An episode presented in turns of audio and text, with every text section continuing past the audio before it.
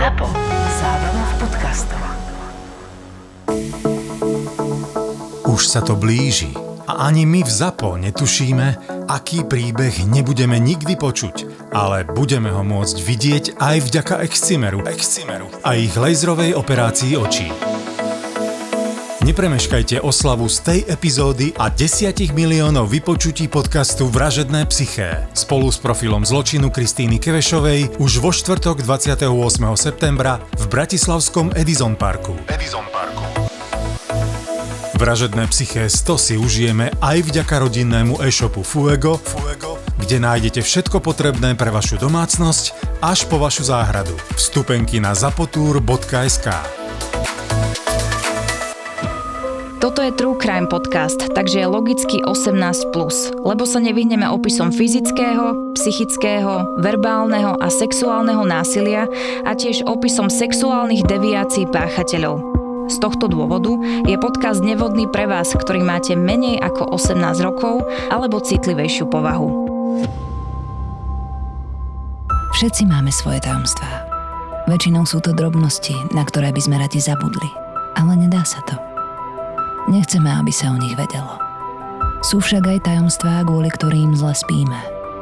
Nesprávny zvuk, poznámka alebo správa v novinách nás rozrušia tak, že nás prepadne pocit, podvedomá hrozba, že tajomstvo bude prezradené. Každý spravuje svoje tajomstvo po svojom. Niekto je nervózny už len pri zvuku, ktorý sa podobá tomu, čo tají. Niekto je otrlý a časom si na svoj zlý skutok zvykne tak, ako keby sa nikdy nestal. Lebo to, čo tajíme väčšinou, je zlý skutok. Alebo niečo, za čo sa hambíme. Prezradenie veľkého tajomstva dokáže zničiť život nám, ale aj nášmu okoliu. Občas dokáže zničiť život aj ľuďom, o ktorých sme ani len netušili, že vôbec existujú. Lebo také už odhalenie tajomstiev býva.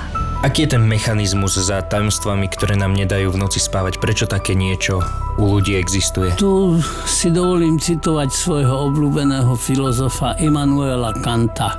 To, čo najviac v živote obdivujem, je hviezdne nebo nado mnou a kategorický imperatív vo mne. Kategorický imperatív to je to, čo nazývame v bežnej reči svedomie. To je to, čo nás trápi, čo nám nedáva spať, s čím máme problémy, keď sa ráno holíme a dívame do zrkadla. Ak sme urobili niečo také, za čo sa treba hambiť. Bolo by dobré, keby sa každému človeku podarilo žiť tak, aby za nič, čo v živote urobil, sa nemusel až tak veľmi hambiť. Aký je význam svedomia? To je ten mravný zákon vo mne. To, čo ma e, núti žiť v súlade s mravnými, zákonnými a sociálnymi pravidlami.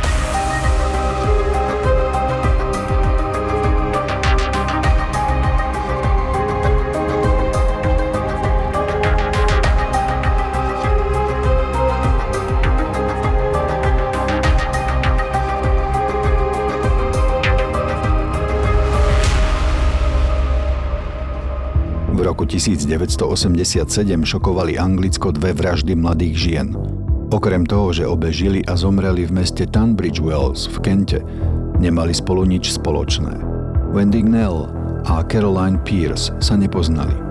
Wendy mala 25 a Caroline len 20 rokov.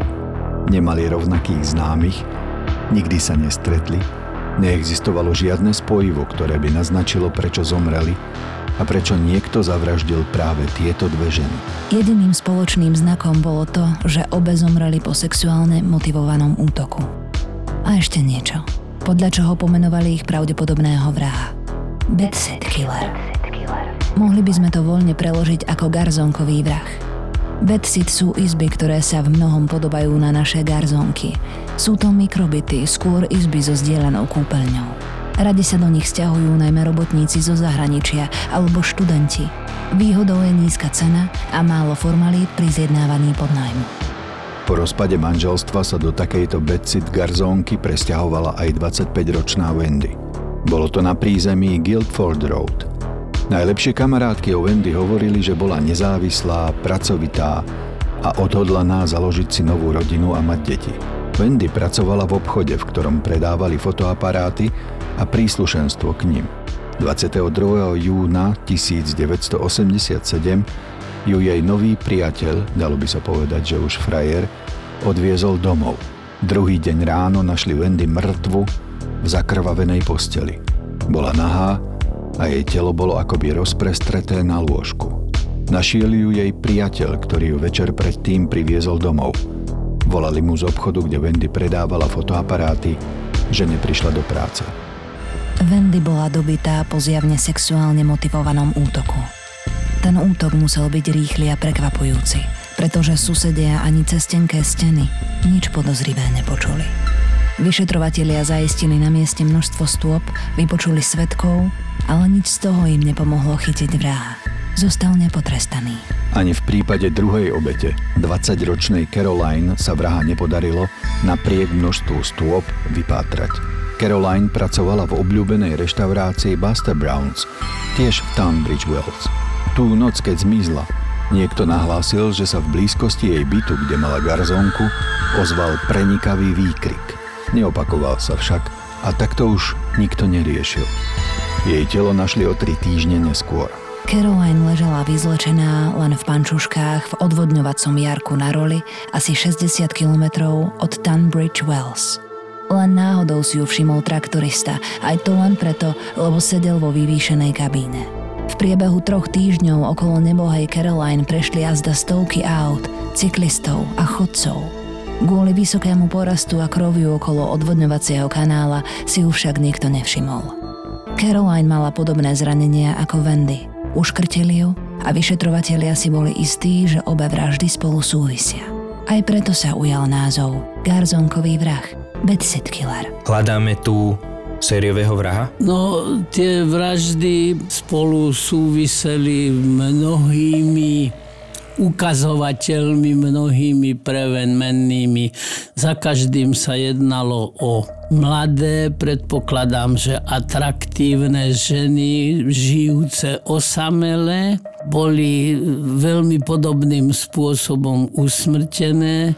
Sexuálny motív presvítal z obidvoch skutkov, tak preto predpokladáme, že ako asi aj polícia a orgány činné v trestnom konaní dospeli k názoru, že sa jedná o začiatok vyčíňania sériového vraha. Vedel by si možno aj na základe týchto atribútov, týchto spoločných vecí a týchto poznatkov, vedel by si možno vyprofilovať, že Áno, koho možno hľadáme? profil páchateľa by som samozrejme vedel dosť detailne vypracovať. Je to muž v sexuálne aktívnom veku, môže žiť aj v usporiadanom manželskom vzťahu, ale každopádne nie je to typický a taký by som povedal vykryštalizovaný sadizmus, pretože sadista sexuálnu rozkoš pociťuje z toho, že spôsobuje svojej obeti utrpenie.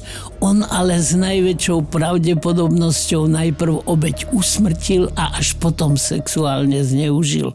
Takže to bol taký necelkom typický sadizmus a skôr hovoríme o nekrofílii, teda o vyhľadávanie už definitívne znehybnenej sexuálnej obete. Myslíš, že on tam išiel s tým, že chce tieto ženy zavraždiť, alebo že sa to zvrhlo napríklad? Pravdepodobne ten úmysel už tu bol prítomný. On potreboval mať definitívne znehybnenú a nespolupracujúcu sexuálnu obeť. To je práve na tej sexuálnej deviácii také charakteristické a pre psychosexuálne štandardného jedinca dosť ťažko pochopiteľné, pretože e, sex je jedna e, taká komunikatívna a spoluprácu partnerov vyžadujúca záležitosť. A tento páchateľ takýmto spôsobom psychosexuálne vybavený, on tú spoluprácu nie, že nepotrebuje, ale on ju priam odmieta. Vzhľadom na povahu tých činov a mm, potenciálny profil páchateľa, ktorý sme si teraz spravili, aká je pravdepodobnosť, že bude pokračovať vo vraždení takýto Tá páchateľ? pravdepodobnosť je veľmi veľká. prakticky pravdepodobnosť blížiaca sa istote. Takže ide o vysoko nebezpečného jedinca. Určite orgány činné v trestnom konaní, polícia a všetky zúčastnené zložky veľmi, veľmi zbystrili pozornosť. Na mieste vražd zaistili dôležité stopy. Jednou z nich bol krvavý otlačok prsta na nákupnej taške. Vo Vendinom byte našli aj dobre zachovaný otlačok topánky na manžete bielej blúzky. Zaistili vzorky ejakulátu na Vendininých pančuchách. Dnes sú to rýchlo a ľahko identifikovateľné stopy. V 80. rokoch však bola analýza DNA iba na začiatku. Národnú databázu profilov páchateľov podľa DNA vytvorili v Británii až o 8 rokov neskôr.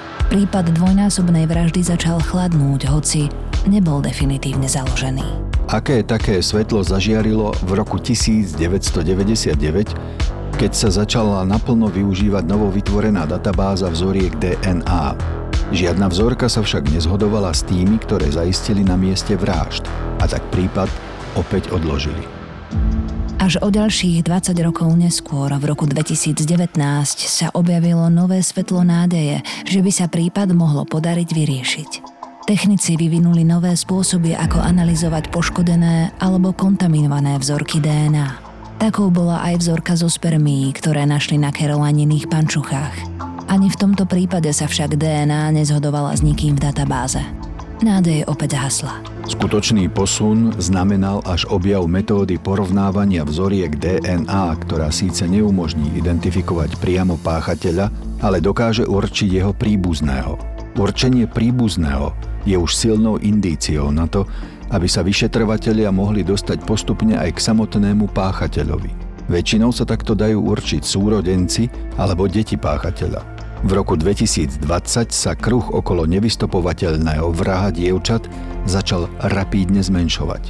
Detektív Ian Basley spomínal na to, aký dlhý bol zoznam ľudí, ktorí mali DNA podobnú ako možný páchateľ.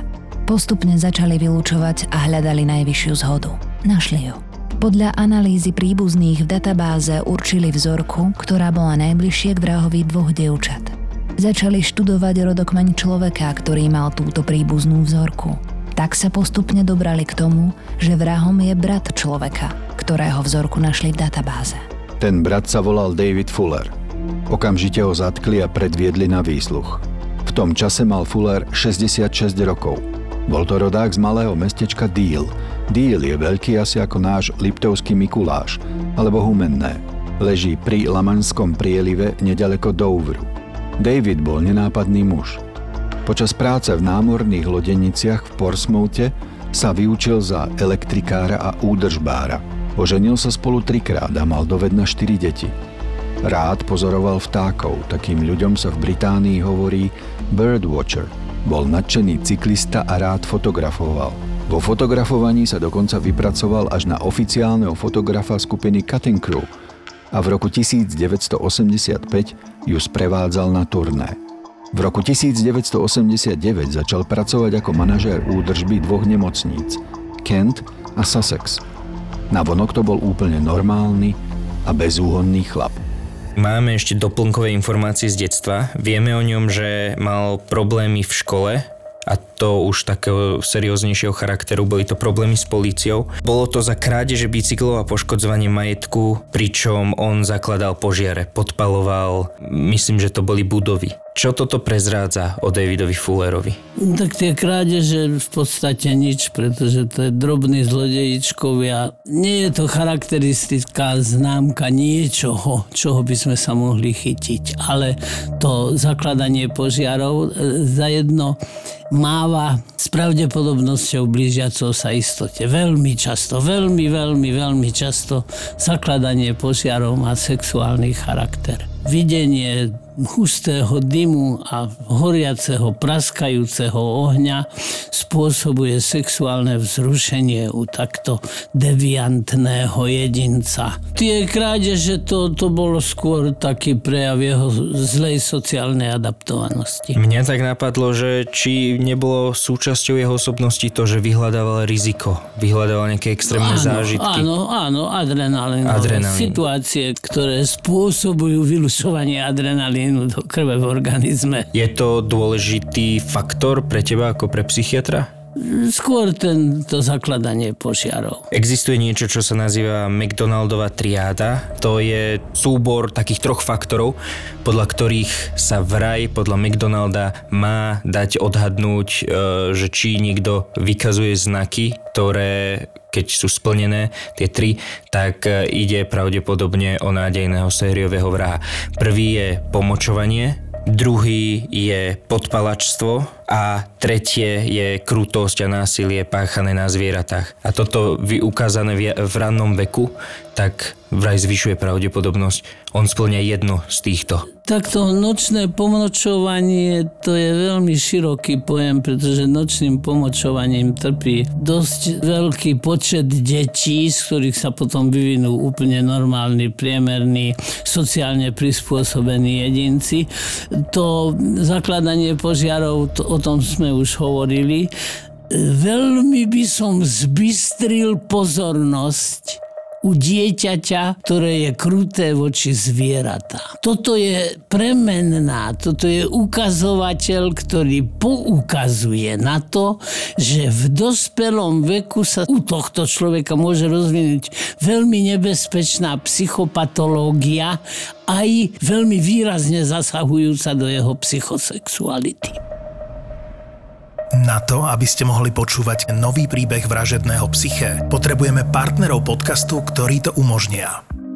Sú medzi nami takí, čo si púšťajú vražedné psyché pred spaním. Pred spaním. Nesúdim, no judging, ale na nespavosť bude asi lepšie kombinovať to s kvalitným konope. Tak ako si dopraješ prvotriedny podcast, dopraj si aj prvotriedne CBD od Fatra Hemp. Chce to menej stresu, viac spánku, lepšiu imunitu a hormonálnu rovnováhu. A my odporúčame Fatra Hemp, pretože všetky konopné a CBD produkty značky Fatra Hemp sú z certifikovaného ekologicky pestovaného konope spod kopcov Veľkej Fatry. Organické, laboratórne testované a udržateľné. Pozri sa na fatrahemp.sk a vyber si, čo ti najviac vyhovuje.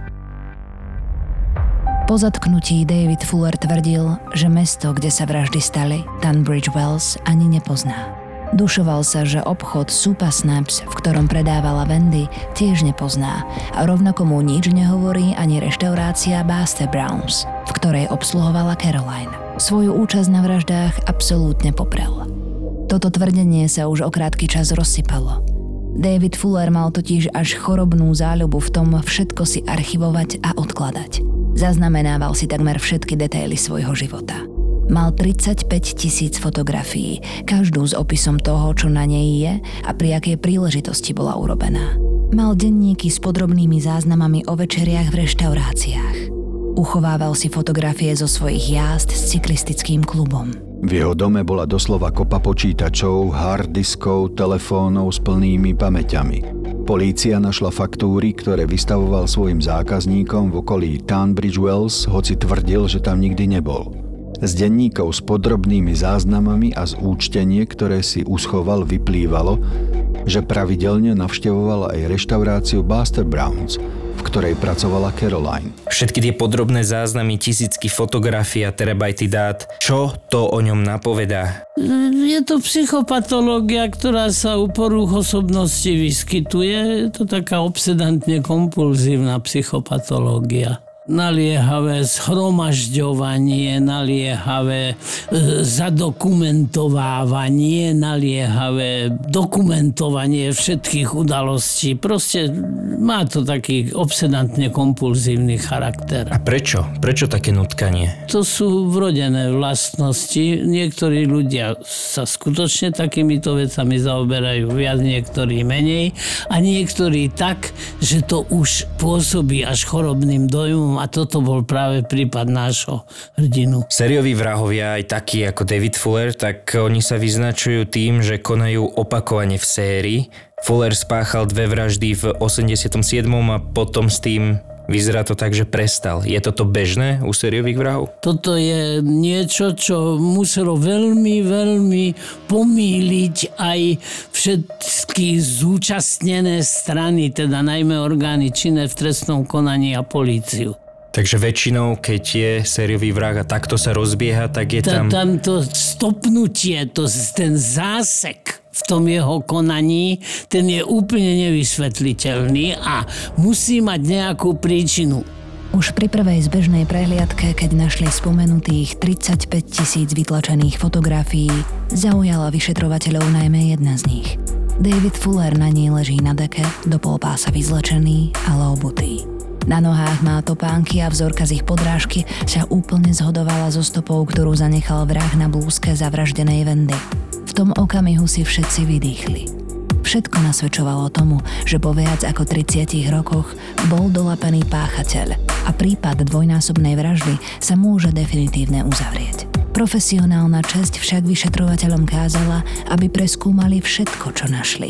Aj to, čo sa skrývalo v byte Davida Fullera. Na povrch sa začali dostávať nové, ešte šokujúcejšie odhalenia, ktoré celé 10 ročia skrýval. Za jednou zo skriniek bol priskrutkovaný držiak a v ňom boli schované štyri pevné disky s počítačov. Na väčšine boli zachytené videozáznamy, ktoré David Fuller nakrútil v nemocničnej márnici, do ktorej mal ako manažér údržby prístup. Išlo najmä o chladiace boxy s mŕtvolami. Väčšina chladiacich boxov má dnes dvierka z dvoch strán. Z jednej dvierka ústia do miestnosti, ktorá je monitorovaná priemyselnými kamerami. Druhá strana, ktorá ústi do pitevne, monitorovaná nie je. To David Fuller využíval. Vyťahoval mŕtve telá z boxov a ukájal sa na nich sexuálne. Polícia napočítala viac ako 100 tiel, ktoré sexuálne zneužil po smrti. K niektorým sa vracal opakovane. To, ako sa na mŕtvolách sexuálne ukájal, si David Fuller nakrúcal na svoju digitálnu kameru a fotoaparát. Pomocou náramkov na zápestiach mŕtvol dokázala polícia väčšinu tiel identifikovať. Išlo prevažne o dievčatá a ženy v rôznom veku. Najmladšie mŕtve dievčatko malo 9 rokov, najstaršia starenka rovných 100. David Fuller si dokonca zaznamenával mená dievčat a žien do malého čierneho zápisníka. Robil si akýsi katalóg mŕtvol, s ktorými súložil, alebo pri ktorých sa ukojil. Okrem záznamov sexuálneho zneužívania mŕtvol našla polícia, podľa ich vyjadrenia, zrejme najrozsiahlejšiu zbierku sexuálneho zneužívania dospelých a detí, akú kedy objavila. Išlo o viac ako 5 terabajtov dát, na ktorých boli 4 milióny obrázkov detskej pornografie a 818 tisíc fotografií a 504 videí, na ktorých sexuálne zneužíval spomenutých viac ako 100 mŕtvol.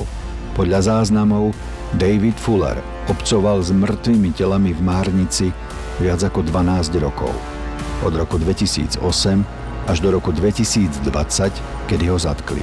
Či to robil aj predtým, nebolo zo záznamov možné určiť. Toto zistenie pravdepodobne zodpoveda otázku, ako je možné, že s vraždením dokázal prestať. Presne tak, iné vysvetlenie pre toto nemáme. Tento muž dokonalo splňa definíciu sexuálnej zvrátenosti, ako znie tvoja sexuologická diagnóza. Nekrofília je to taká zvláštna odroda sadizmu. Slasť u neho vzbudzuje obcovanie s absolútne nespolupracujúcou partnerkou. To je práve rozdiel od sadizmu, pretože tá partnerka sa ani nesmie brániť.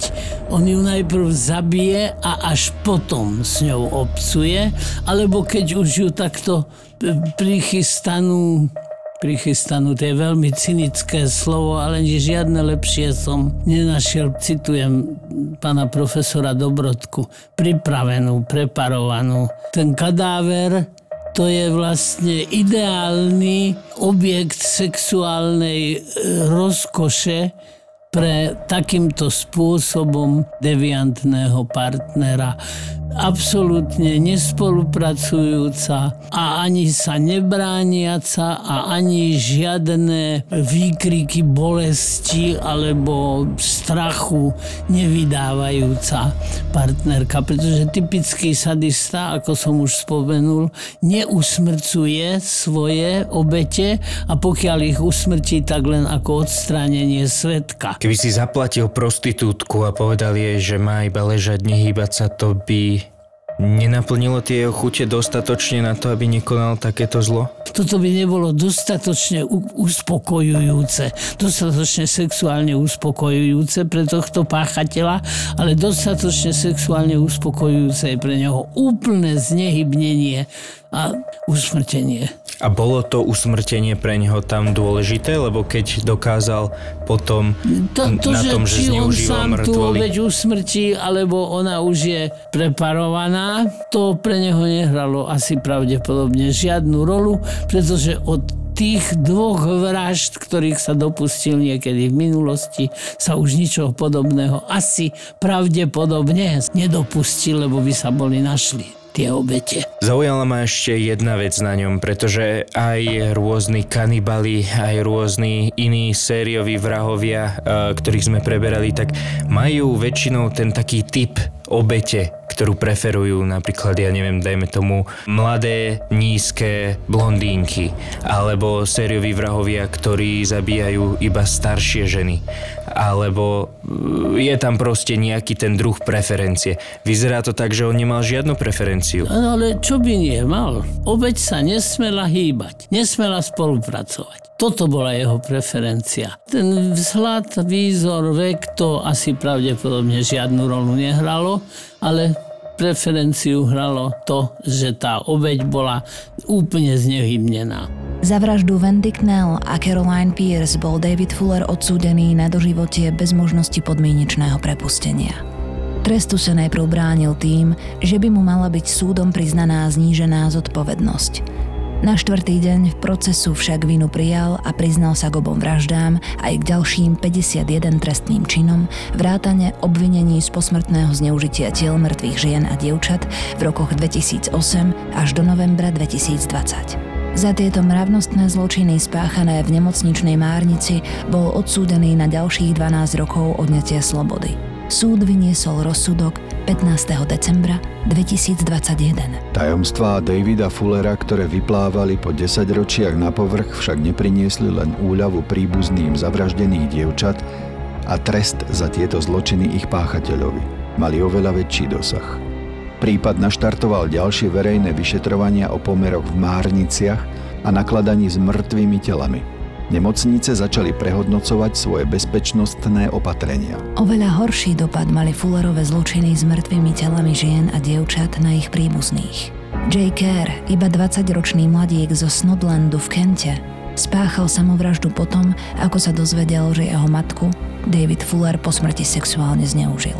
A nebol jediný. Správa o tom, čo robil dvojnásobný vrah v Márnici a ako si svoje činy nakrúcal na video, zasiahla desiatky ďalších príbuzných. Moja posledná otázka odkazuje na to, čo som sa ťa pýtal pri úvode o tom mechanizme tajomstva, ktoré človeku nedá spávať. Myslíš, že Fullera tiež toto tajomstvo tak ťažilo, že mu nedalo spať, že ho v noci budilo? Určite ho neťažilo, naopak ten spôsob, akým si, akým si zhromažďoval dôkazy o svojom deviantnom správaní skôr poukazujú na to, že on na toto správanie bol hrdý a sám pred sebou sa ním chválil. Všetci máme svoje tajomstvá. Tie malé, ktoré nosíme v hlave, sú len naše a týkajú sa len nás, nám niekedy pomáhajú prežiť. Ale tie druhé, ktoré skrývajú vraždu, lož a podvod, majú skutočne ničivú silu. Je v záujme pravdy i nás všetkých, aby sa raz odhalili.